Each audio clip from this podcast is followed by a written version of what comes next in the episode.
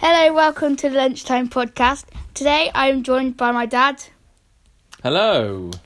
and the topics are today Olympics, VR, and how to keep safe. And the question of the day is Did you join Joe Wicks's PE class? Well, hello, Noah. It's a joy to be on your podcast this lunchtime.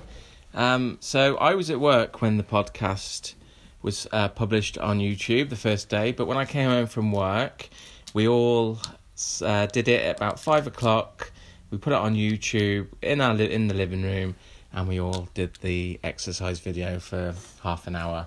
Yep. And first, let's talk about the Olympics. So obviously, Canada are the first people to pull out. Do you think the Do you think Great Britain will pull out? Yeah, I don't think that it would be a very good idea for the Olympics to happen this year. I think they've agreed in principle now that the Olympics will be postponed till next year because the athletes don't have enough time to prepare for all the events that they'd be participating in. So the idea I think will be that the Olympics like the Euros will get pushed back to 2021. And you, and you were watching a Formula One VR on telly a couple of days ago. How was that experience? Well, it's very interesting, obviously, because uh, lots of people miss watching sport on telly.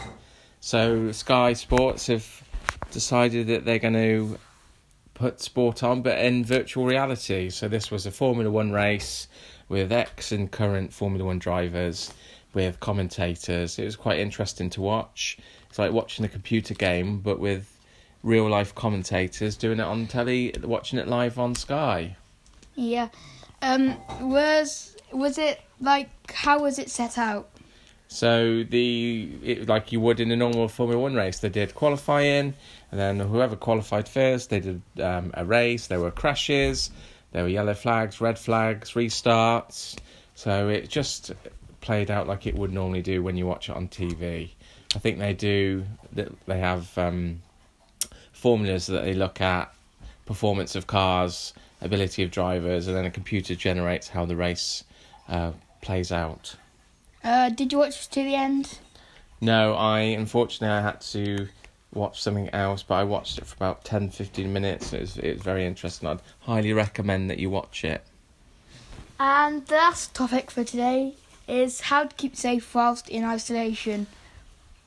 Okay, so obviously yesterday Boris Johnson, the Prime Minister of the United Kingdom, announced a lockdown for those um, who are in this country, which means unless you're going out to get essential food, going to the hospital, or key workers going to work, that you must remain in your home.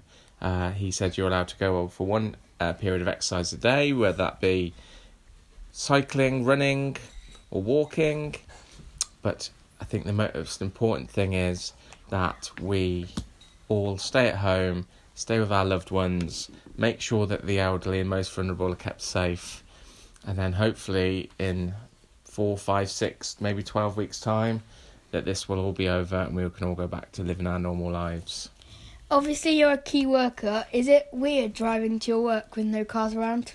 Well, um, when I drove home the other day from work, I thought there were the same amount of cars on the road, but I think from tomorrow when I go back to work, I think the roads will be very, very quiet, um, and hopefully, so will supermarkets and other areas like that, as people respect the uh, isolation rules.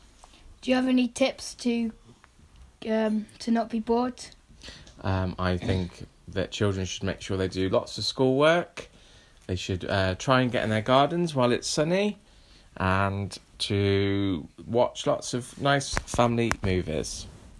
Thank you for that, Dad. That will be it for today's podcast. Hope you enjoyed, and we'll see you tomorrow. Bye. Goodbye.